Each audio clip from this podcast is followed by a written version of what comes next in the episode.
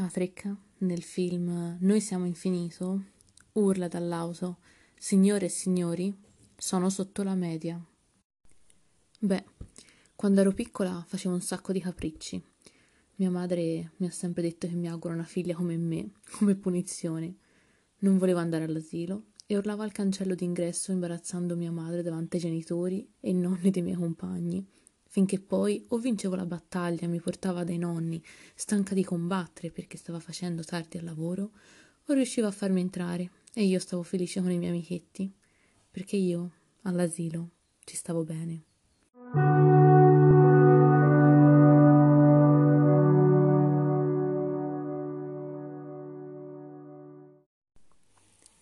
Alle elementari, invece, ci stavo così bene che volevo diventare maestra.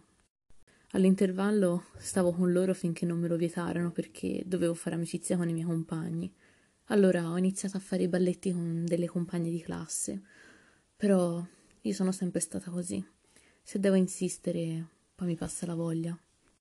Riguardo a questa cosa, una volta guardai su YouTube il video di un TED Talk in cui veniva spiegato che per diventare bravi in qualcosa bastano 21 ore.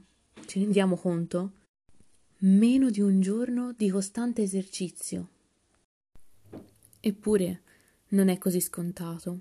Imparare cose nuove richiede molta fatica. Il nostro cervello non accetta ben volentieri quella fase iniziale in cui prova a fare qualcosa e fallisce miseramente. La sconfitta è difficile da superare, diventa frustrante. Ci sono però alcune persone che, o per la forte motivazione o per il piacere di imparare, riescano a superare questo scoglio. Io, ovviamente, non faccio parte di queste persone.